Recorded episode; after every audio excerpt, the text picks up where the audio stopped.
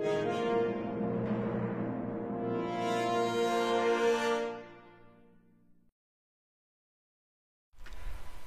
kilong-kilong Subo, Kabisayan ug Mindanao ug tanang mga Bisaya sa nakalilaing kanasuran sa kalibutan nga nakachamba og tune in sa atong broadcast karong hapuna.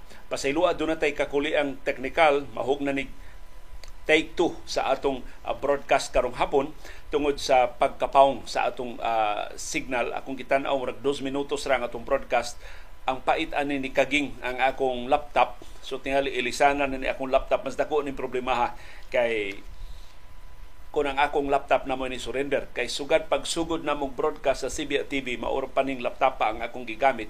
So tingali panahon na nga mag update ko sa akong laptop or ilisa ni og bag-o. Ako ni ikonsulta ni ato ni DX Lapid. Bisihan na ba ni ato ni DX Lapid karon? Atong isgutan ang pagdominar sa habagat ug localized thunderstorms dinhi sa atong syudad ug sa probinsya sa Subo. Ang pag-us-us sa presyo sa lana sa merkado sa kalibutan tungod sa kaluya sa konsumo sa lana sa China. Ang katin-awan ni Senate President Mig Subiri nga wa no nila binuangi pag-usab-usab ang Maharlika Investment Fund Bill ug ilgo lang no nilang gipatigbabaw. Unsay nasabutan sa Senado atol sa ilang final deliberation ini balaod nun gitakdang pirmahan na ni presidente Ferdinand Marcos Jr. although bisa duna pay mga pangutana sa legalidad sa pag natuman ba ang mga lagda sa Senado sa ilang pagpasar ini maong balaod nun. Karong hapon nasab atong hisgutan ang pagkumpisal, pag plead guilty sa mga sinumbong sa kasong pagpatay ni komentarista Percy Lapid o katong piniriso nga giingong middleman sa kontrata pagpatay niya o pag-archive sa korte sa kasong pagpatay batok nilang General Gerald Pantag o sa iyang pangabaga hangtod madakpan sila. Kay hangtod karon wa pay ideya ang korte ug ang kapulisan kanusa madakpan silang bantag og si Zulweta Karong hapon na sab ang pag-angkon sa Subuanong Tourism Secretary nga si Cristina Frasco nga porte dako ang gasto ini paglusad sa bag-ong slogan sa turismo sa Pilipinas ang Love the Philippines. Ma-justify ba ni Frasco kining dakong gastuhan? atong tan-awon, atong subayon karong hapuna. Ug akong basahon na pipila sa inyong mga reaksyon, mas nindot ang inyong mga reaksyon kaysa akong mga komentaryo labot ining isyuha.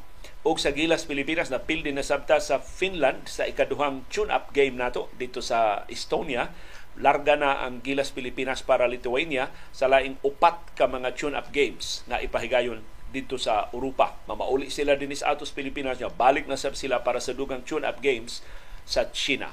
As usual, dunay justification si Chot Reyes sa ilang pagkapildi o ang iyang pasalig na ni-improve ang Gilas Pilipinas sa second game kung ikumpara sa ilang first game. O karong hapon na, imbitahon mo namo sa atong viewers' views unsa inyong mga opinion sa mga isyu nga atong natuki o wa matuki sa atong mga programa. Og taliwa sa nagdahunog nga dugdug og kilat diri sa among Bukirang Barangay sa Kasili sa Konsolasyon, imbitahon mo namo sa lang edisyon sa atong Kasayurang Kinoy Kuyan.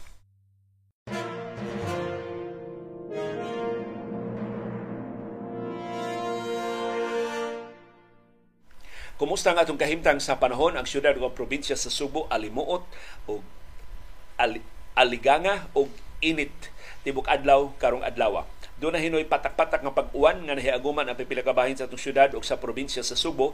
Kami diri nagtutaligsik mi ganinang sa yung hapon pero nito ang rasabdayon karon nagniob ang among palibot o posible nga kining nagsunod-sunod nga kilat og dugdog sundan ni og pag-uwan karong taud-taud. Although nagsige na ni og landong sa among nahimutangan unya wa may uwan na nahitabo gawas ka ganina sa nga kadiyot kaayo nga maguwang nagjutay sa tutaliksik pero nakabasa sa sa mga tanom ug sa dimi kinahanglan mabisbis sa among mga tanom diri sa Bukirang Barangay sa Kasili sa Konsolasyon.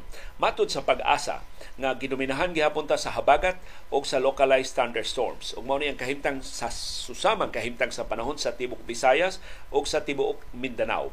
Ang Metro Manila ug dakong bahin sa Luzon gidominahan na sila sa habagat southwest monsoon na ang nagdominar so mas dako ang ilang kahigayunan sa pag-uwan diha sa Luzon.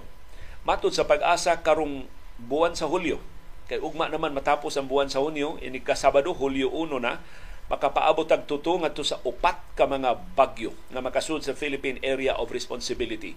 Matod sa pag-asa dunay kahigayunan nga pipila sa mga bagyo mo landfall dinhi sa Eastern Visayas o baka sa mainland sa Luzon. Ang umaabot nga mga bagyo makapasamot sa kakusog.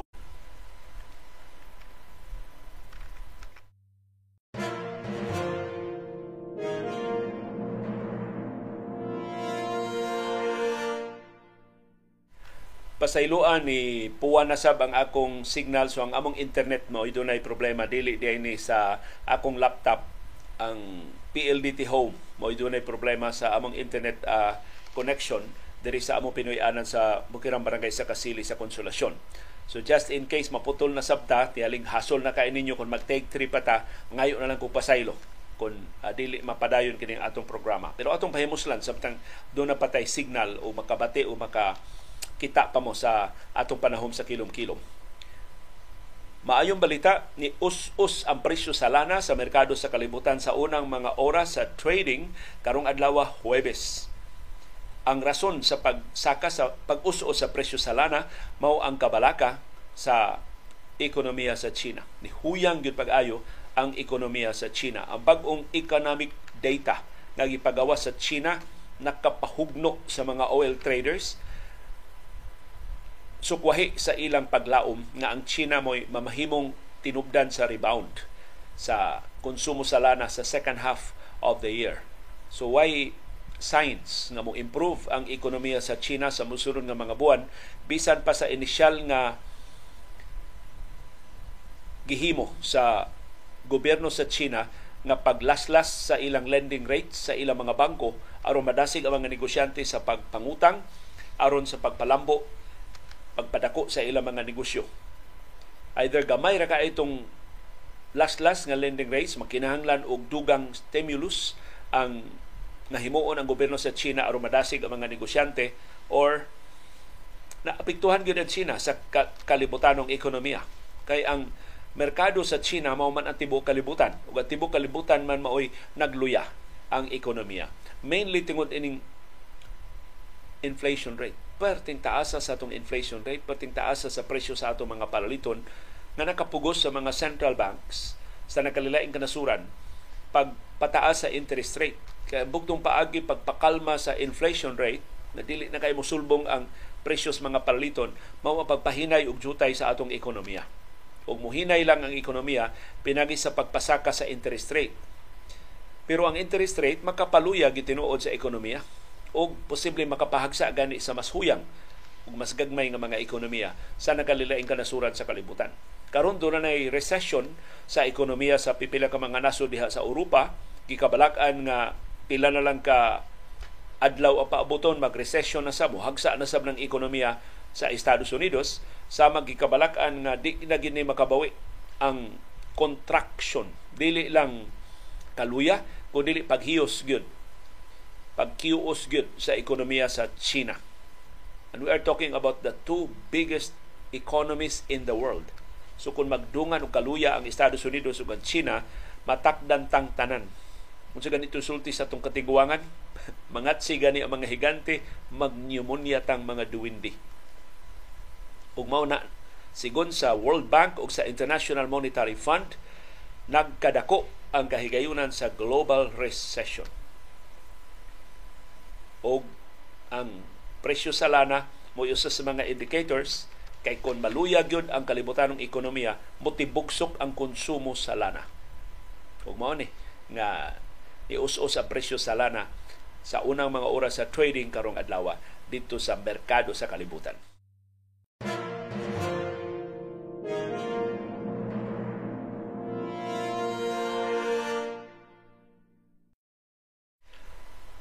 Timaan nga wa pa gini mahuman ang krisis.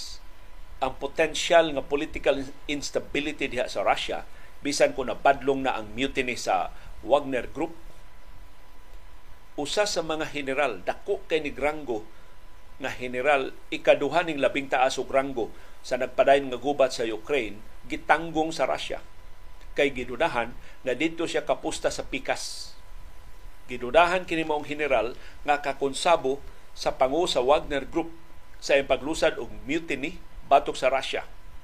Makapagkugang kini maong report kay gipakaingon ba nato kung nakontrolar na ni Putin ni Russian President Vladimir Putin ang sitwasyon. Wa pa di ay. Posibleng sinugdanan gani ni sa purge sa ta paspas lapad nga lahugay sa militar. Pagsusi, na pa ba silang Putin o tuwa na ba sila pusta sa pikas? Hangtod karon wa i-confirmar sa Kremlin ang report na ilang gitanggong si General Sergei Sorovikin, ang deputy commander sa Russia Russian military operation sa Ukraine. Siya ikaduha na labing taas og ranggo nga general sa Russia sa ilang pag-atake sa Ukraine. Kikataong nagsugod na ang pagpanaktak sa mga opisyal sa militar na ginudahang dito kapusta sa Wagner mercenary mercenary forces. Kay ang mga huhungihong karon nga kadtong Wagner Group wa to magpatuga-tuga og lusad og mutiny batok sa Kremlin o sa Defense Ministry sa Russia kung wa pa sila suporta gikan sa mga puwersa sud sa militar sa Russia o kining gitanggong nga si General Sergei Surovikin usas gidudahan nga mao'y nagsuporta sa Wagner Group. Si Surovikin ginganlan og General Armageddon sa Russian media tungod sa iyang reputation sa ruthlessness. Hilabihan ka bagis ini maong general. Veterano siya sa mga gubat sa Russia dito sa Chechnya ug sa Syria. In fact, daghan kay ni siyang mga pasidungog ug ang nisab-ong gyud siya mga medalya mao si Russian President Vladimir Putin. Si Surovikin gikatahong gidakop tungod sa iyang pagsuporta sa pangu sa Wagner Group nga si Yevgeny Prigozhin. O kining pagkatanggong ni Surovikin ginudahan nga mao ni sinugdanan sa large-scale purge paglimpyo sa militar sa Russia. Sa Russian Military Command nga gidudahan nga ang pipila ka mga opisyal apil na ni Surovikin didto modapig sa Wagner forces. O in fact, posibleng nitabang gani sila aron nga ang Wagner Group mo marcha padung sa Moscow aron pag takop sa mga leader sa Defense Ministry ang huhungihong mao nga ang plano gid unta nila sa Wagner Group at tuon gid nila ang Kremlin og ilag yung dakpon or posilon. Ang defense minister ni Russian President Vladimir Putin ug ang pangusa tanang mga general na kontra kaayo aning Wagner Group. Unya, nasakpan man ang ilang plano. Motong. Na preempted sila. Pero gipadayon gihapon ni Prigozhin. Ang pagpatuman siya plano pag-atake sa Moscow. Hangtod nga dunay deal nga nakabot tali sa presidente sa Belarus ug ni Russian President Vladimir Putin nga i-exile lang si Prigozhin dito sa Belarus. O niya pabalikon sa ilang kampo ang mga sakop sa Wagner Group. Uban ang offer nga mahimo sila magpalista sa armadong kusog sa Russia. Or pag huna-huna sila kung say umaabot nila, musunod ba sila dito sa Belarus o doon na sila lain nga kontrata o kalihukan. Pero seryoso ni kung ang tag-as nga mga general gidudahan na ni Putin na tuwa makapusta sa Wagner Group. Nagpasabot ni wa kasiguro si Putin sa loyalty anang iyang mga opisyal sa armadong kusog sa Russia ug wa siya kahibaw kung unsa kalapad ang suporta sa Wagner Group ni Yevgeny Prigozhin diha sud sa iyang armadong kusog.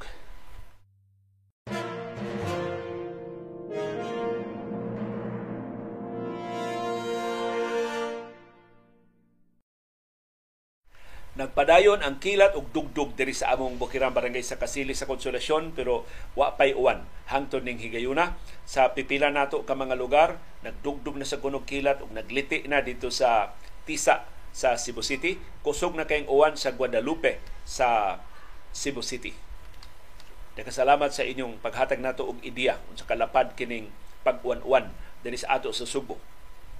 Na hinaot way labot ning kilat ining sulod nato nga balita kay si Senate President Mig Subiri ni atubang na sa mga sakop sa media. Taon-taon sab siya nga nagpahuway, nag-jet lag tingali in town, dili ta mangin town kay ato ra batong gasto ang iyang biyahe ngadto sa Estados Unidos. Karon pa siya naka atubang sa media og ni-explicar nining misteryoso kay nga mga paagi nila sa pag-usab sa Maharlika Investment Fund Bill. Matod ni Subiri, dili tinuod ng mga pasangil sa tampering sa kontrobersyal nga Maharlika Investment Fund Bill. Ug mao na niyang katinawan atong subayon ang iyang sulti atol siyang preskon dito ni sa kapihan sa Senado kay ganina. There's no such thing as tampering. There was never a plan to tamper There was no sinister move to tamper the measure. There's no tampering that took place. Ngiga, upat, lima ka sentences, puros pagpanghimakak sa tampering. We just want to put on record that we just reflected the true intention of the provisions as reflected on the transcript of records. Usa ka sentence, duha ka reflected ni Subiri. The enrolled bill, yung pinirmahan ko sa Washington DC, is the truthful reflection of the intent of the members of Congress, a true reflection of the transcript of records. Mo isulti ni Subiri. Ang issue Senate President Mig Subiri dili nga kun unsay inyong intensyon.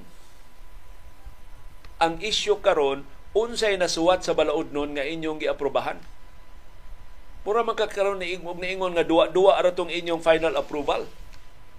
Nga dili to mo final nga version kun dili kining version nga inyong giusab-usab. Unya ang manner pag sa inyong pag-usab-usab questionable ni ingon ka nga thoroughly discussed sa majority block sa inyong Viber group. Gisupukan ni Senador Jinggoy Estrada. Kinsan ingon kabahin siya sa Viber group pero wa siya kahibaw nga gituki diya ni Wa siya kabasa og diskusyon sa Viber group nga nagtuki ini. Why ni sulti niya? nga usbon di na mong balaod nun nga humana nila aprobahi. Maunay issue nga nung imo mang libugon ang mga tao nga unsay inyong intensyon Yes, ang inyong intensyon, aprobahan ninyo kini maong balaod nun. Pero divine intervention tingali to, nagdali-dali mo to 30 a.m. gyud atong May 31 ninyo giaprobahan, wa magkadimao nga bali hinuon mo. Kay dunay duha ka provision nga managlahi ang prescription period sa mga krimen nga inyong gilista sa Maharlika Investment Fund Bill. Ang Section 50 niingon ang prescription period sa mga krimen 10 years. Ang Section 51 niingon ang prescription period 20 years di. Which is which? Nya kanang moong bersyon mo na inyong giaprobahan sa third o final reading. Mao na nga nagbutasyon mo. 19 ang uyon, usa ang supak, si Risa Hontiveros ra, usa ang ni-abstain, si Nancy Pinayra. So, 19 plus 1 plus 1 pinaman 21 hain man ang tulo nangatog. Si senador Amy Marcos ni supa kunuhay sa balaod noon pagbutasyon na natog. Si senador Chis Escudero supa kunuhay sa balaod noon pagbutasyon na natog. Si Senate Minority Leader Coco Pimentel supaks balaod noon hantod karon supak siya pero atol sa botasyon natog. So tulo ka mga senador ang natog pansitan atol sa botasyon So ang issue karon giunsa man ninyo pag-usab. Ug nganong giusab man ninyo ang final version sa balaod nun nga inyong giaprobahan. Kay ang procedure nagkanayon, unsay balaod nun nga inyong giaprobahan mauna to ang fi- final version na gani ngan. Third and final reading man gani angan atong inyong gihimo nga botasyon. O kini bang inyong giaprobahan sa third o final reading mausab ni ang gikopya sa kinatibuk-an apil tong sayop nga mga probisyon sa House of Representatives. Motong wa na mo nag nagbayka mo og kadiyot aron lang pag-ingon nga kopyahon ra sa House ang bersyon sa Senado. Para wa na diskusyon sa Bicameral Conference Committee. Idiretso na na og transmit ngadto sa Malacañang human mapirmahin nilang Senate President Mig Subiri og ni House Speaker Martin Romualdez. Mao na procedure karon imo may lipat-lipaton nga ang among intensyon mao ni unsay nasuwat atong balaod nun dili na mo ang among intensyon mao gitahod na mo precisely isultihan ka ni Senador Chis Escudero Amat kinsa mas unang senador mo nag-una sa Senado si Chis Escudero kay ni Mig Subiri. Si Jinggo Estrada mas karaan pa nimo. nga once maaprobahan ang balaod nun, wa na'y makatandog ana. Gawas kon ibalik na sa plenaryo. Ang duha ka options mo sugyot ni Chis Escudero. Maghimo mo ang balaod nun, pagkuriher anang sayop nga mga probisyon, or magsabot ang House ug Senado, mo pasar mo og joint resolution nga mo kuriher ana mga sayop sa balaod nun. Nga inyong gipasar. Kay technically gi aprobahan man sa House. Kay gikopya man sa House ang sayop sa Senado. So kung sayop ang bersyon sa Senado sayop sab ang bersyon sa House of Representatives niya inyo lang usab-usabon pinagi sa Viber group. Niya mo ka white tampering? Nagihimo unsa man ito inyo pag-usab? Dili to tampering. Yes, sayop to. Dili to mao ang ref, dili to reflective sa inyong diskusyon. Kay inyong diskusyon 10 years man gyud kaha nganong amot diin gikan ang 20 years. Pero ang paagi sa pagkuriher ana dili pinagi sa Viber dili pinagi sa edit sa Senate Secretariat kundi dili pinagi sa pagbalik sa plenaryo or pagpasar og bag-ong balaudnon na hopefully di na mo magduka sa inyong botasyon inyo nagyong basahon sa dili pa mo mubutar pabor o supak ang balaod nun na inyong gituki. Kada kong kaawawan ini. Kamong ang makaikya sa gidani si Senador Risa Hontiveros o si Senador Nancy Binay o katong tutungan ng atong. Pero kamong 19 nga ni-aprobar ini, unsa man inyong naong itaon ikaatubang sa mga magbubuhis? Nibutar mong balaod nun nga wa ninyo basaha nibutar mong balaod nun nga ang mga probisyon nagkasukwahi. Nibutar mong mga og balaod nun nga ang mga probisyon wade mo takdo unsa inyong gituki. Unsa mo nagduwa-duwa mo diha sa Senado? So, magsigi og dupa si Subiri ining ilang sayop, magkadako hinon kining maong kontrobersiya. Kay sus kasayon ra pagkurihir ani oy. Kad overwhelming kay ilang majority dili mo tubo dili mo daghan si Risa Hontiveros usa ra gihapon mo supag ini kanas Pimentel mo absent lang gihapon na gawa man klaro nang iyang pagka-oposisyon si Amy Marcos si Chis Escudero mga absent lang gihapon na kay kutob nam to sa istorya ang ilang oposisyon sa Maharlika Investment Fund Bill. Si Binay mo abstain lang gihapon na kay mo man estilo ros mga Binay. Sakay sa administrasyon pero doon na gani mga medyo na nga lisbo mga transaksyon distansya og jutay pero abstain na gihapon. Maura gihapon duwa sa mga politiko. Malangay lang di lang mo makapanghambog atol sa State of the Nation address ni Presidente Ferdinand Marcos Jr. unya sa Hulyo nga duna na mo'y Maharlika Investment Fund nga ikapasigarbo, ikawarawara ni Presidente Ferdinand Marcos Jr. ug timaan gyud unsa ni ka shortcut ang proseso kung inyong sublion ang sona ni Marcos atong Hulyo sa niaging tuig, wa siya maghisgot og Maharlika Investment Fund Bill. Iyang gihisgutan ang litania daghan kay siya lista sa mga priority legislative measures na gusto niyang ipasar sa Kongreso. Wa maapil ang Maharlika Investment Fund Bill. So, kining ilang pag-apura, kining ilang pagharap-harap, kining ilang pag nag-uros-uros nila gibati pagpasar gyud sa Maharlika Investment Fund Bill dunay naka-trigger ini after na sa SONA last year kay kung tinuod yun yung priority na legislative measure sa administrasyon giisgutan unta ni number one unta ni sa SONA ni Presidente Ferdinand Marcos Jr. sa niaging tuig. Wa ni niya hisguti sa iyang sona. So wa ni maapil siyang original nga mga priorities. Amot kinsa nakahonghong nila kinsa nakahatag nilang ideya nga ang Maharlika Investment Fund Bill mo labing maayo nga himuon ining administrator administrasyon usa mo ta pagduda kay kana liging Maharlika bakak na sa amahan ni Marcos Jr. bakak na ni Marcos Sr. iyang gitawag ang iyang guerrilla unit nga Maharlika. Daghan kuno kay napatay nga mga Hapones. Pag-imbestigar sa US Army why Maharlika Guerrilla Unit? Ang nasakpan hinos US Army ng warta si Marcos. Atuls ni aging gubat gidakop ni Marcos sa iyang pag, pangilkil og kwarta. Ang nakaluwas niya kadto in town si presidente Manuel Rojas. Ang apuhan ni kanhi senador kanhi DILG secretary Marojas kay iya sa tong giulog-ulugan ngilngig kini mamakak, ngilngig kini ulug-ulog ang amahan, ang atong dimalas kay perting liwata sa anak.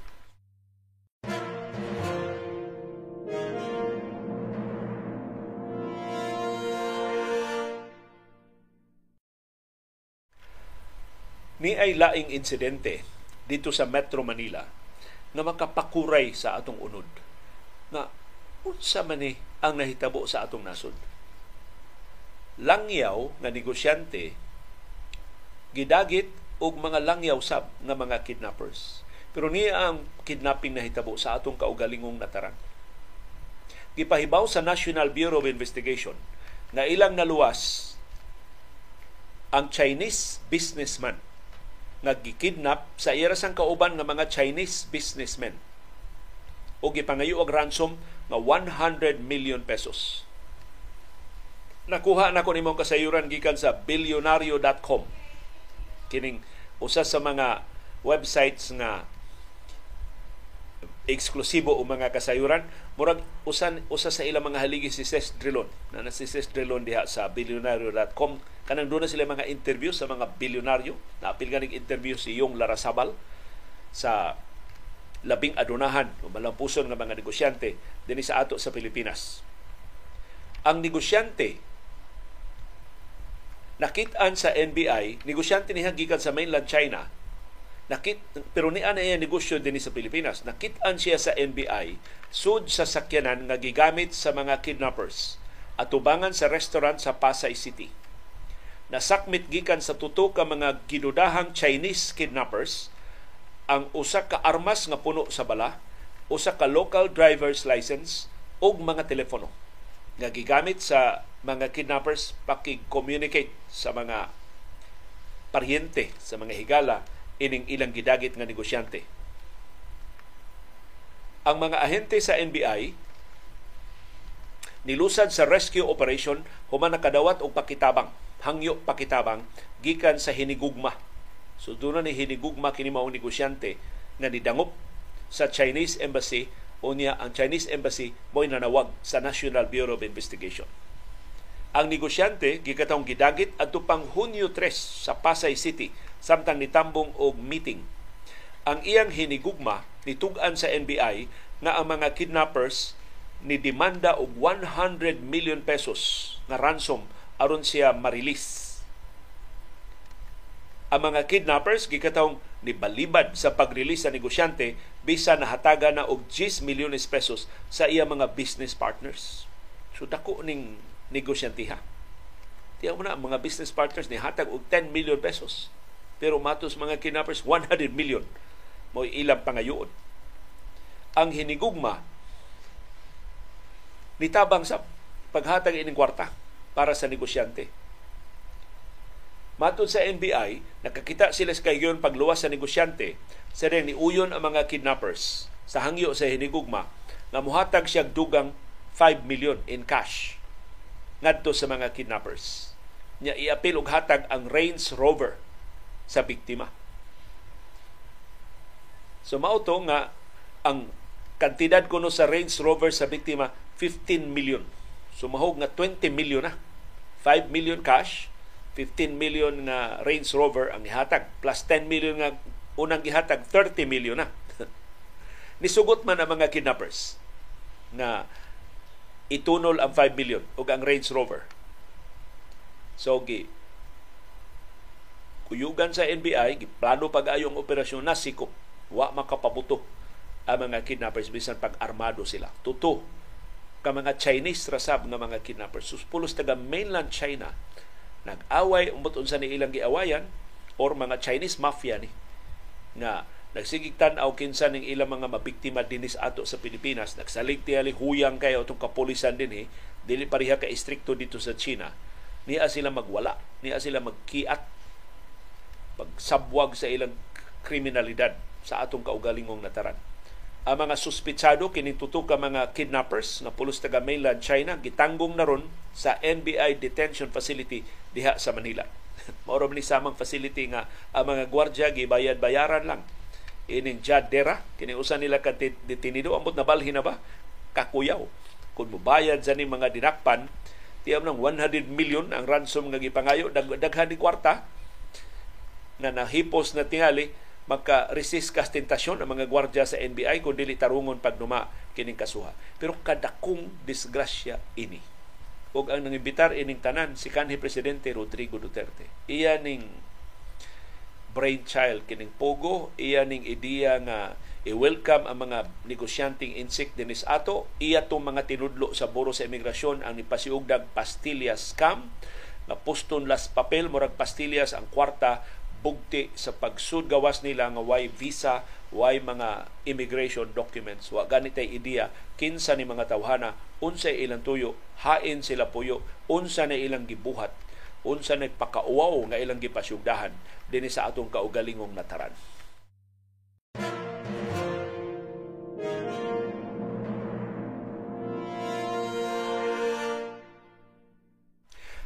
Gi-archive na sa Korte sa Muntinlupa ang kasong pagpatay nga gipasaka batok sa kanhi pangu sa Bureau of Corrections nga si General Gerald Bantag ug sa iyang deputy na si Ricardo Zulueta. Kay hangtod karon wa man sila madakpi. Wa man maka-acquire og jurisdiction ang korte nilang duha. So matod sa huwes, i-archive una ang kaso hangtod madakpan silang Bantag og si Zulueta. Si Bantag ug si Zulueta gipasangilan nga mo'y nagpatay sa komentarista nga si Percy Lapid ug sa piniriso sa New Bilibid Prison nga gipasangilan mo ay middleman sa kontrata pagpatay ni Lapid nga si June Villamor. Ang Department of Justice ni tanyag og 3 milyones pesos nga cash reward ni bisan kinsa makahatag og detalye di lang sa pagsikop kundi hasta pagkonbikto nilang bantag og ni Sulweta. Mo tining wa ginidawat anang 3 milyones pesos nga offer sa DOJ kay pati lisuras kondisyon kinahanglan makonbikto si bantag og si Sulweta una i-release ang 3 milyon. Meantime, posibleng mailhan silang bantag kung daghan bata-bata si bantag sila in town may madisgrasya. Sa pikas nga bahin, pipila sa mga kaubang sinumbong nilang bantag o ni Sulweta pleaded guilty ni angkon nga sad-an sa lesser offense. So kuan ni plea bargaining deal kini nga gisudlan sa prosecutors o sa mga abogado ini mga sinumbong. Aron madali ang husay sa kaso, total mga piniriso naman ni sila, ni angkon sila sa sa gisintensyahan sila sa lesser offense. Matod sa korte sa Muntinlupa, ang niangkon nga sad-an o pleaded guilty sa kasong pagpatay nilang Lapid o sa middleman mao silang Mario Alvarez, Christian Ramak, Ricky Salgado, Ronnie De La Cruz ug Joel Reyes. Gisintensyahan sila sa lesser offense nga accomplice to the crime of murder. Ang minimum nila nga priso unom ka tuig up to 14 years and 8 months and 1 day. Sigon sa korte, kinamubayad sab sila og 75,000 pesos sa civil indemnity. 75,000 pesos isip moral damages og 75,000 pesos isip exemplary damages ngadto sa complainant. Samtang ang mga sinumbong nga silang Alvin Labra, Aldrin Galicia o Joseph Giorfo ni plead guilty sa lesser offense nga accessory to the crime of murder. Gisintensyahan sila og minimum nga duha ka tuig og maximum nga upat ka tuig. Hangtod correction minimum nga duha nga sa upat ka tuig og maximum nga wow ka tuig og usa ka adlaw. Ang tuto ka mga sinumbong gipabayad sab sa korte og 50,000 pesos sa civil indemnity 50,000 pesos sa moral damages o 50,000 pesos sa exemplary damages Gisugo sa korte ang National Bureau of Investigation sa pagbalhin sa mga sinumbong na silang Galicia, Alvarez, Ramak, Salgado, De La Cruz o Reyes sa New Bilibid Prison aron makakompleto sila pag serbisyo sa ilang mga sentensya. So wa na si Bantag o si Sulueta na lay nahibilin. Ang ilang kaubang mga sinumbong pulos na ni Angkon nga sadaan, kay pulos man yung mga piniriso sa New Bilibid Prison, pero pa ko kadungog sa gunman. Katong taga Leyte, nga gunman, amot na array na ba siya? Kung sa iyang plea, kung na array naman, kay siya man to ni angkon nga mo gisugo sa pagpatay ni Percy Lapid.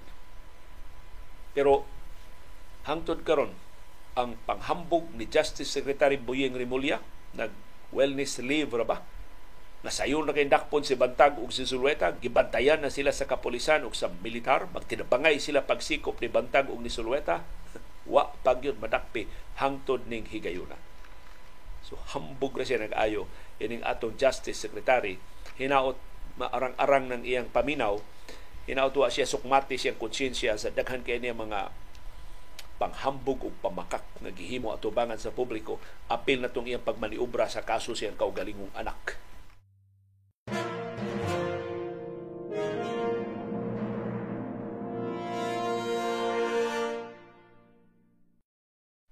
ni kumpisal ang Department of Tourism nga nigasto sila og 49 million pesos paglusad ining bag-ong slogan sa kampanya sa turismo Love the Philippines. 49 milyones pesos ang gasto sa pag-conceptualize, sa pagtuon, sa pag tanaw, makiangayon ba sa og, sa paghukom nga mauna ni angan sa kampanya Love the Philippines.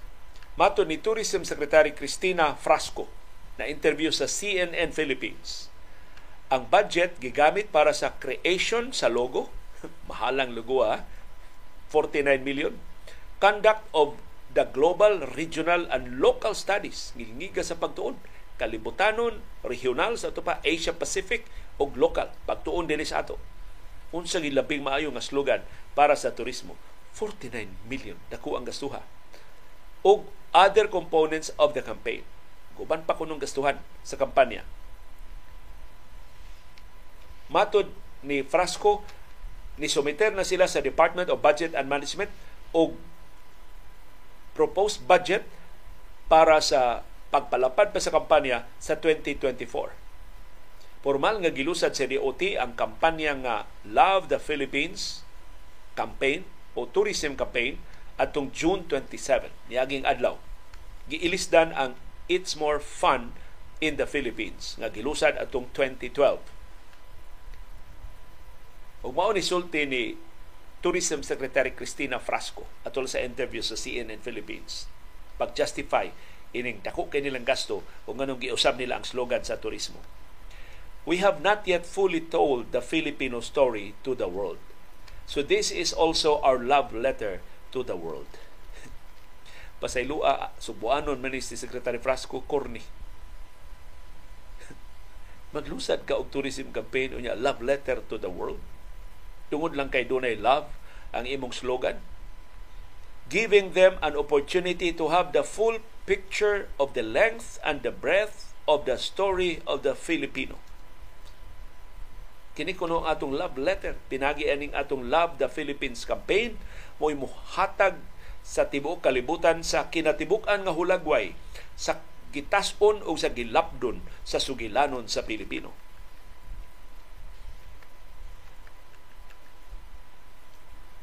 giobjekan dayon ni Kongresista Joey Salceda nga kuwang ang kampanya kay wa mag-apil sa bulkang mayon, wa maapil ang albay.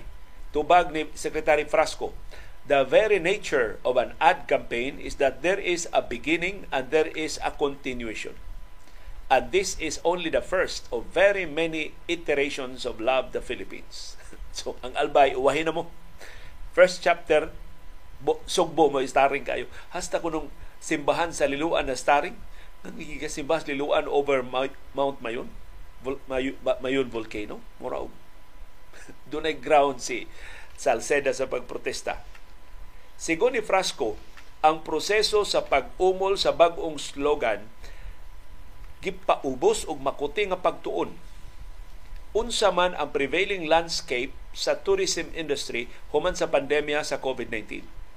Ang ilan ng pagtuon nagpakita nga ang mga turista are now prioritizing purposeful, substantial, immersive, and authentic experiences and interactions with communities and truly getting to know the destination as well as attaining a sense of purpose in one's travel.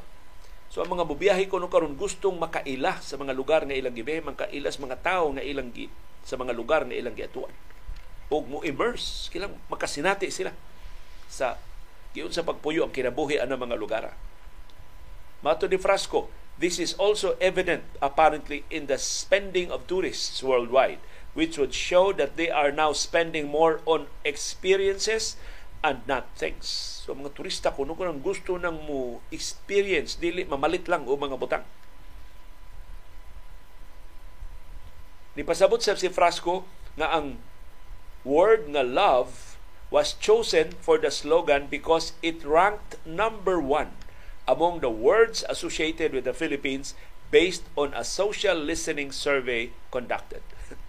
so, naghimo sila og survey sa social media, ang hashtag nga dunay love mao kunoy number one. So, love the Philippines ang ilang slogan. Pero dunay niingon ako nga dako kay influensya si Secretary Frasco ini maong slogan kay ang slogan diri liluan sa iya pagkamayor live love liluan man may gani ko no wa ma live love Philippines. Kay kopya na sa slogan sa Liluan. Pero wa man guni originality. Love the Philippines. Mas hit ang I love NY. I love New York. I love Hong Kong. Kung sa pang mga po nga naghis, ang mga slogans nga naghisgot og love. Pero saot naman. Gusto man si Secretary Frasco nga doon na sa siya iya nga iya yung kaugalingon nga titulo. Arang-arang na lang ni. Actually, doon na to'y original nga programa si Frasco pag asumer ginias pwesto. Katong iyang programa nga BBM. Katong bisita kung sa itong meaning siya BBM luod kaayo para magsip-sip mas presidente. Bisita uh, wa na, di na ko kay nomdom Basta aron lang maka parihar sa dining gadon. Ang ang bag ang programa ko ni gadon iyang una programa BBM sad. Bata busog malusog. Pastilan kining mga opisyal pa mura giduwa-duwaan lang nila ang ilang pagserbisyo. Ug hinaot si Secretary Frasco maka-justify ini pag-usab sa slogan kay hantud karon ang Pilipinas usa sa labing iwit sa natad sa turismo kung ikumparar sa atong silingan nga mga nasod sa sa Thailand, sa Malaysia, sa Singapore o sa ubang kanasuran diri sa Southeast Asia. Kitay kinadakan og gasto sa atong kampanya, kitay kinagamyan og gidaghanon sa mga turista.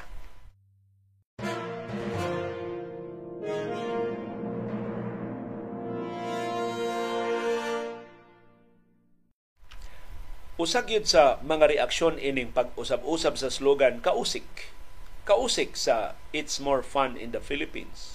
Wa na unta to'y dugang gastuhan, sustenihan na lang unta tong kampanya, karon mag-usab na sabta. Naglalis na hinuon nga nung wa iapil ang albay, nga nung gi-highlight pag-ayo ang Subo, dunay favoritismo ang Departamento sa Turismo, pero ni ay sugilanon sa pag-usik-usik nga lisod kayong malabuan Atul sa administrasyon sa mga ginikanan ining Presidente Ferdinand Marcos Jr., nagtukod sila og daghan kay mga palasyo. Usa silang gitukod katong Coconut Palace. Gitukod to aron papuy-an nila ni anhing Pope John Paul II. Si Pope John Paul II, progresibo man tong pangunahuna, tan-aw niya kadakuan ni palasyoha unya siya papuyon dito iyang gibalibaran ang mga Marcos dili siya mo puyo dito kay luho ra kaayo gusto siya mo ipon sa mga madre, sa mga pari. So dito siya puyo sa consulate sa Vatican diha sa Metro Manila.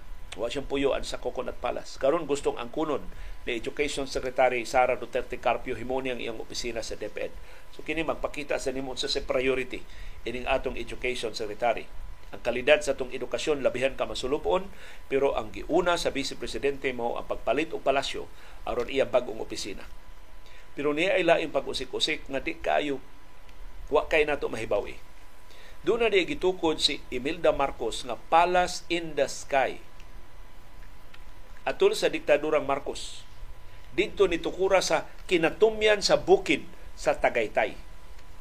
Ug kini simbolo sa pag-usik-usik na lang nila sa kwarta. Gibubuan nila og daghang kwarta o niya kalit lang nilang gibiyaan Wa na nila tiwasa kini maong proyekto.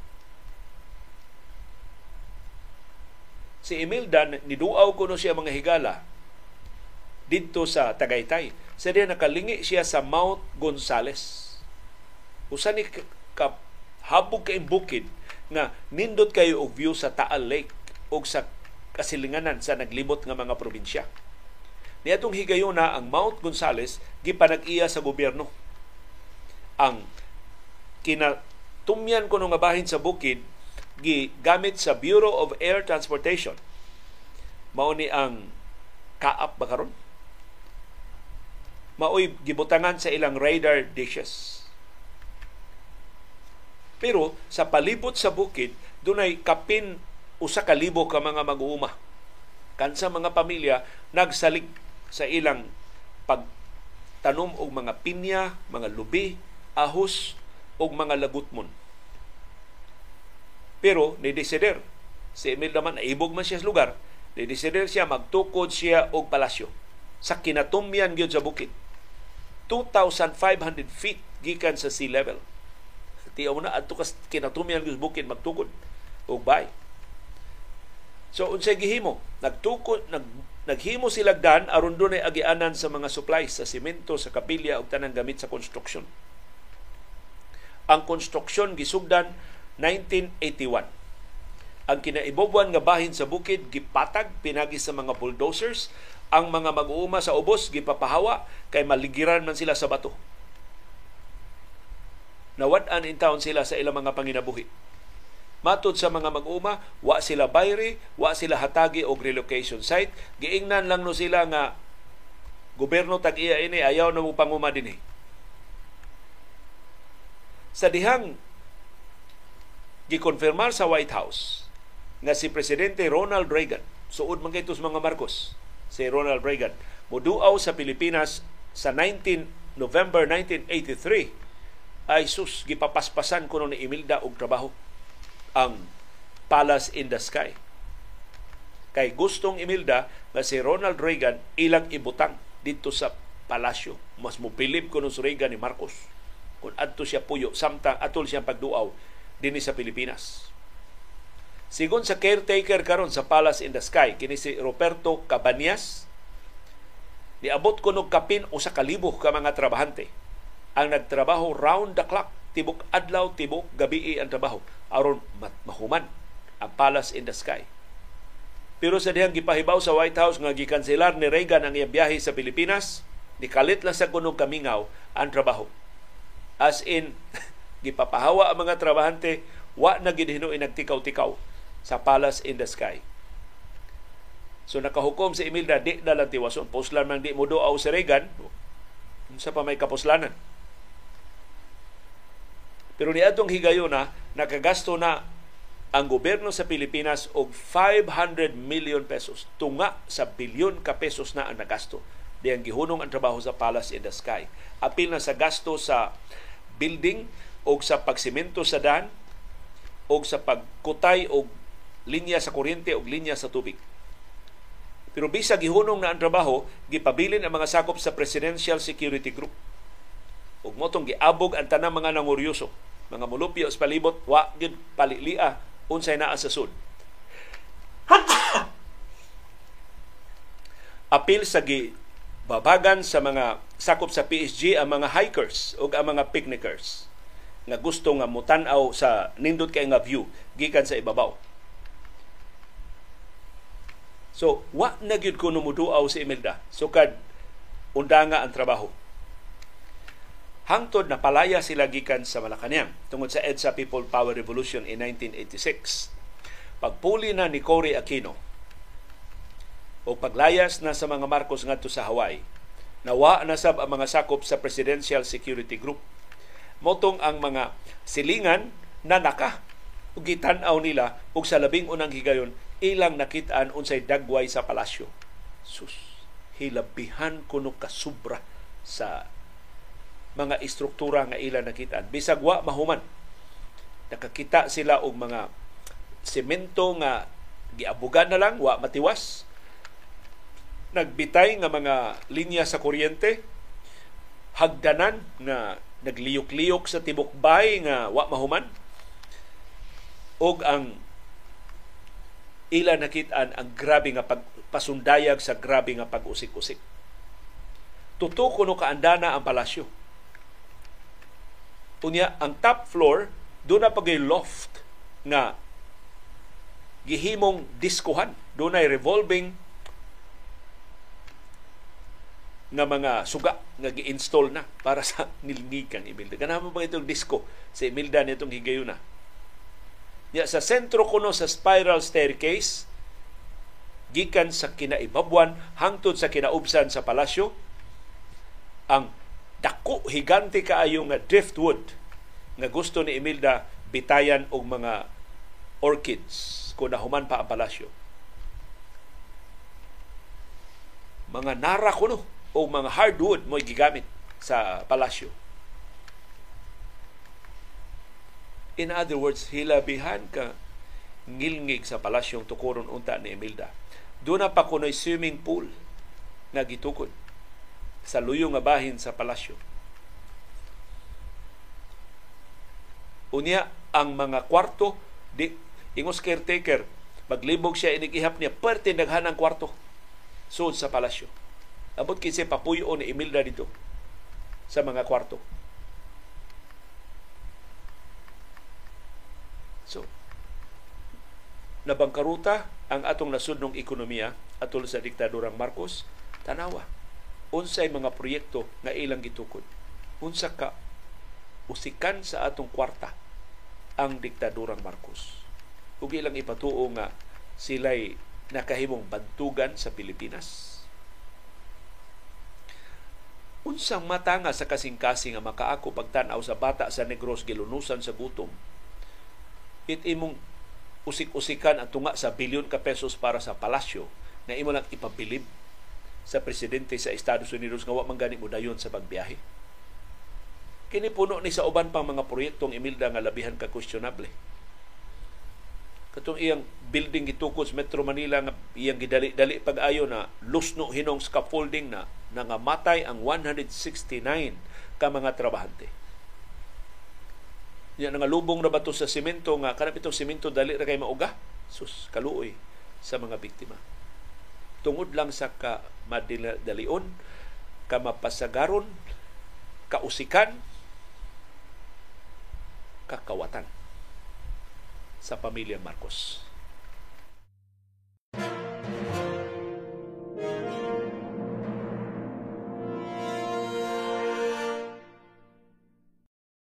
Napildi na sab ang Gilas Pilipinas ning higayuna sa Finland. 85 89 89 ang Finland 85 ang Gilas Pilipinas. Natapos ang ilang training camp dito sa Estonia nga duha ilang pildi wa sila daog ni kumpisal si head coach Chut Reyes, it's obvious that we're still very far from being in any kind of competitive game shape. Unsa man dito atong training camp din Esmeralco Gym? Unsa man dito training camp dito sa Laguna? Wa paghihapon sila mag-game shape. Hindi ba mga excuse ni Chot Reyes ba? Mubutyag yun. Unsa, unsa gini siyang matanga sa pagka-leader sa Gilas, Pilipinas. I don't know. Unsay nakita ni Manny Pangilinan nga nung siya gyoy gipamugos nga head coach. Kana untay yung assistant o si Tim Cone mas epektibo na. Kay niya. Pero maus naday siya palusot. Wala pa may mag game shape because we're not supposed to be in game shape yet at this point because we have to make sure that we peak at the right time. So nga nung nakigduwa man mo sa game shape Mura bang mo siya gituyo man to na mo. Eh, wa, pa man ni unya na mo mankamot yun pag-ayo hapit na. We don't want to peak too early and burn out in the end. Di, di mi gusto nga karon pala mo daog na mi. Manghawod na mi. So that's all part of the process and I'm very happy. So, mura pag patuod pa niya, mura pag mo English tinuyo to. Giplano to na mo, na mapilde mi. I'm very satisfied with the effort. So, ang paningkamot ko no, bisag dili pa sila game shape, okay ko no, para niya. Ningon sa Chicho Reyes, nga ni-improve ang Gilas Pilipinas sa Game 2. Kay ang Finland kuno number 24 sa kalibutan. We are number 22. So ang number 22 gipilde sa number 24. Mo na justification ni Chot Reyes Mato ni Chotres, usa sa kalampusan, usa kuno sa improvement sa Gilas Pilipinas sa Game 2 mao nga ilang nalaslasan ang ilang turnovers. 23 kuno ka turnovers sa unang duwa, sa ikaduhang duwa, nalaslasan nila og walo. so 23 minus 8, 15. 15 gihapon ka turnover sa Gilas Pilipinas. Pero para ni Chotres, improvement na na. Ang naklaro gyud sa duwa, pildi gyud ang Gilas Pilipinas sa rebounding. Tag-as gyud ang taga Finland. Napildi ang Gilas Pilipinas sa boards by 18. Sus 18 rebounds ang labaw sa Finland. O 29 ang offensive rebound sa Finland. So ang di lang a rebounding ang blocking sa Gilas Pilipinas mo'y kuwang. Aro dili maka-offensive board ang mga kaatbang. Sus 29 ang Finland nga offensive rebounds, ang Gilas Pilipinas lima ra ang offensive rebounds. Sama sa game 1 si Dwight Ramos maoy nangu sa scoring sa Gilas Pilipinas doon na siya 15 points. Si Justin Brownlee nakaduwa nagbalik human siya gibikugan sa game 1 doon ay 11 points. Si Jun Marfardo, nag-double digits up doon siya 10 points. O si Scotty Thompson, nakaduwa na. Human na ayos siyang box pasams, doon ay 10 points. So ang Gilas Pilipinas, ni biyahe na padung sa Lithuania para sa ikaduwang hugna sa ilang tune-up games dito sa Europa. Upat ka mga tune-up games ang gitakda dito sa Finland para sa Gilas Pilipinas. So bisan pa og na tayo gamay pagduda sa ilang head coach nga si Chot Reyes, Good luck, Gilas Pilipinas.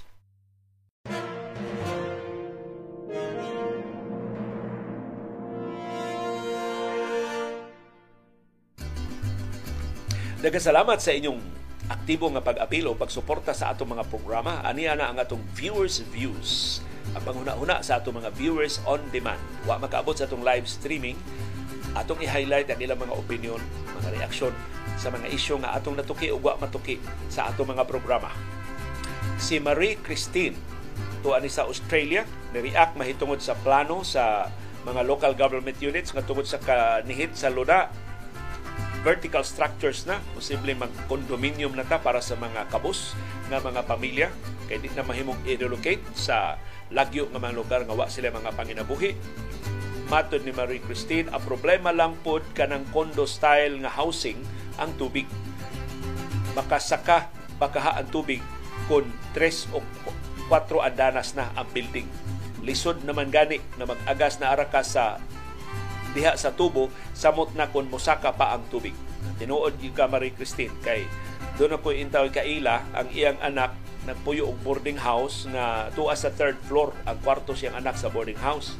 Igkahurot in town sa ilang tubig, magkaos ang iyang anak ug tulo ka andana og tubig gikan sa ubos. So, hopefully mo improve ang atong supply sa tubig by that time maka-afford na tagtukod ang mga condominium para sa labing kabus nga mga mulupyo. Kaya mo biya ni gihimo sa Hong Kong, mo ni gihimo sa Singapore. Mas nihit biya na sila og luna kay nato pero napahimutang nila ang kabus nila nga mga mulupyo sa maayo kay nilang pagpatuman ng mga housing program. Pero ang housing program sa itong gobyerno labihan kahanap. I don't know. Ang housing SAR karon nga gitudlo ni Presidente Ferdinand Marcos Jr. Wa pa may wa pa may ikapakita. Si Righteous Indignation niingon Love the Philippines Koto Branas Pagarpar. Wa sa buhat. Buhisan pamanggani ang atong pagkapobre. Kurakot ramay makasulti ana. Love the Philippines si Jimmy Albano. Niingon, pasalamat na si ex-attorney Gadon nga na-disbar disbar lang ang iyang silot. Wa siya mamatay sa atake sa kasing-kasing kung anaa man siya siyang grabing kasilag sa atong igsuong Muslim diha sa Mindanao. Samtang si Arnold Flores niingon, kanas gadon pa-divert na sa attention sa mga issues against Marcos administration aron mabisi ang katawhan sa kapalaaway anang gadon Instead, magbantay sa mga kabuang o pangurakot ining gobyerno. Itapaling laha So di ta mag masubrahan og hisgot aning gadon kini mga pakauwaw ni gadon aron di ta malipat sa uban pang mga palusot ining administrasyon. Si Mario Sunggahin, doon ay palidog kay pangutana, nganong ang SK Raman ang gididaan pagdagan kung anak sa mayor, pero ang kapitan pwede man mudagan bisan anak sa mayor. At tinuod na Mario kay di man kalusot kapila na musuway og palusot og anti-dynasty bill. Diya sa House o sa Senado di gyud kalusot. Kay ang nagdominar sa House mga politika ng dinastiya. Ang nagdominar sa Senado mga politika ng dinastiya in fact iskandaloso na diya sa Senado tanawag pila na diya ka apelido a pareha doon na dihay inahan o anak doon na dihay managsuon doon na dihay managsuon sa gawas so kana mo eh, labing grabing manifestation sa dinastiya. Kana sa Senado na ganin ang lisod kay daugon diri sa Senado kay national ang constituency. Dito sa House of Representatives mas grabe. Ang asawa ni Dagan og distrito sa Luzon, ang bana ni Dagan og distrito sa Mindanao. Pero asawa bana sila. Pero managlahi ang ilang distrito. Pareha ra nas mga kaitano sa una. Ang asawa ni Alan Peter Cayetano sa niyang na speaker pa siya, nidagan sa Pikas Barangay sa Tagig. Si Alan Peter Cayetano ni daga pagkamunisista sa Pikasan nga barangay. Sa Pikas nga distrito. Dili barangay, Pikas nga distrito sa Tagig. So, di makalusot ang bisan unsa balaod nun pagban sa politika ng dinastiya sa mas taas nga pwesto. Nakalusot ni kay SK Raman. So mura bagisayunan lang sila sa sangguniang kabataan pero atong tanawon mapatuma na diha sa sangguniang kabataan hinaot manakod na sa mas tag-as pa nga mga pwesto sa atong gobyerno. Pero mao lagi na kining maong SK reform law na napasar mga politikano mga anak sa mga politikanong dinastiya ang nagpasar ini si Bam Aquino si Bongbong Marcos si Nancy Binay si JB Ejercito. Silang upat mao'y mga main authors ining maong balaod nun nga gidid-an ang mga anak o mga paryente sa mayor, sa mga gobernador, sa mga kongresista, sa mga politiko nga nag-okupar karon mga pwesto sa samang lugar na daganan ining ilang mga paryente sa sangguniang kabataan. So makapahuway ang mga anak sa mayor, di na sila kadagan og SK. So ang mga kanahan managan og kapitan, managan og barangay konsihal. Kay mahimo man sila managan saktos sulti ni Mario kunto ni sa sangguniang kabataan kining prohibition sa mga politikanhong dinastiya.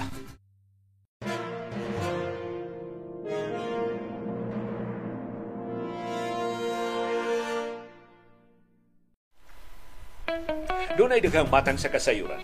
Doon ay kasayurang pinadailang, dali rang mahibawan. Doon ay kasayurang gitaguan, gilumluman, angayang, kuy-kuyon sa katawan. Kasayurang kinoy-kuyan Administrasyong Ferdinand Marcos Jr. mag-usa ka tuig na inighagtok gyud sa tuudtong tutok ugmang adlaw. Daghan siyang mga saad gilawatan sa niaging kampanya pila man sa abunda niya mga pasalig ang natuma na mga dumadapig ni grado ni Marcos o puwerteng taasa. Hapit 100% ang rating nga gihatag nila. Pero para sa militanteng mga grupo, puwerte sang hagbunga sa imong timbang-timbang unsa man ang tukma nga grado niya. Angay bang hatagan sa atong hingpit nga suporta o angayan bang sawayon ng usik-usik lang sa usak ka tuig ining nasura. Tutukan nato karong hapon ang iya mga saad sa agrikultura. Di man nato mahurot ang tanan kay mabuntaganta. Kay nagpabilin baya siyang sekretary anang departamentuha aron dunay klarong sukaranan ang atong paggrado niya inigtangkod o sa katuig sa administrasyon ugma ng adlaw. Usa sa talong saong mga saad nga gihimo niya, baratuhon ang bugas tag 20 pesos kada kilo na. Usa ka tuig human sa paglingkod niya, pila na may presyo sa bugas sa kamerkaduhan ta. Sigon sa monitoring sa Departamento sa Agrikultura, Mag-survey man ni sila sa presyo kada semana. Presyo sa bugas sumay wa buus-us sinunuan ni Saka. 2 pesos ngadto sa 5 pesos kada kilo sa niaging duha na ka semana. Si Presidente Marcos Jr. dihang gipangutana kanusa matinuod ang baratong bugas gipasalig niya sige lang balik-balik og saad nga hapit na mag-usa ka tuig na sa pwesto ugma kanus aba. Isaad sab si Marcos nga hingpit suportahan ang mga mag-uuma. Pero hangtod karon nagtiyabaw ang mga sakop intaw sa pamilya. Support services sa gobyerno wa gyud kaabot nila. Mas nagpaduol pa ang mga usuriro ug ang mga usurira. Mao ang ila intaw mga utang tagaliog na Bisaad sab si Marcos Jr. nga ang abono para tuho niya. Direkta na kunutang mangumpra gikan sa Russia. Mag-usa ka tuig na sa Malacañang ug mga adlaw nganong presyo sa abono pwerte manggihapong habuga. Nisaad si Marcos Jr. nga ang irigasyon palambuo niya aron nga mas musulbong pagyod ang ani sa mga mag-uuma. Pero mag El Nino na lang ta karong tuiga. Gisaad nga irigasyon hangtod karon wa pa mapurma ang natukod na nga mga irrigation systems nagsugod na gani og uga. Nisaad si Marcos Jr. o pagkaon nga barato ug abunda. Human nakalingkod ni samot man hinuon ang problema. Nagsunod-sunod ang krisis sa mga produkto sa agrikultura. Gikas ahos, sibuyas, bombay, itlog, asukar o karon bugas humay na palihog pangutan-a ang inyong konsyensya. Angay bang papasaron kining presidentiha? Iapil na lang sa palihog sa pag-usisa kung pakyas ang unang tuig sa termino niya. Kung saon man nato pag-inat sa atong agwanta kay siya para ba'y magtungkaos malakanyang sa musunod nga lima ka tuig pa. Nagasalamat sa inyong padayon nga interes ug paningkamot pagsabot sa mga kahulugan sa labing mahinungdanon nga mga panghitabo sa atong palibot. Labaw sa tanan nagasalamat sa pagkahin og panahon, paggasto og kwarta, pagpalit og internet data, paghupot og anli agwanta aron pagtultol ining atong plataporma ug aron paglili ni ining kabusog dili takos nga panahom sa kilom-kilom.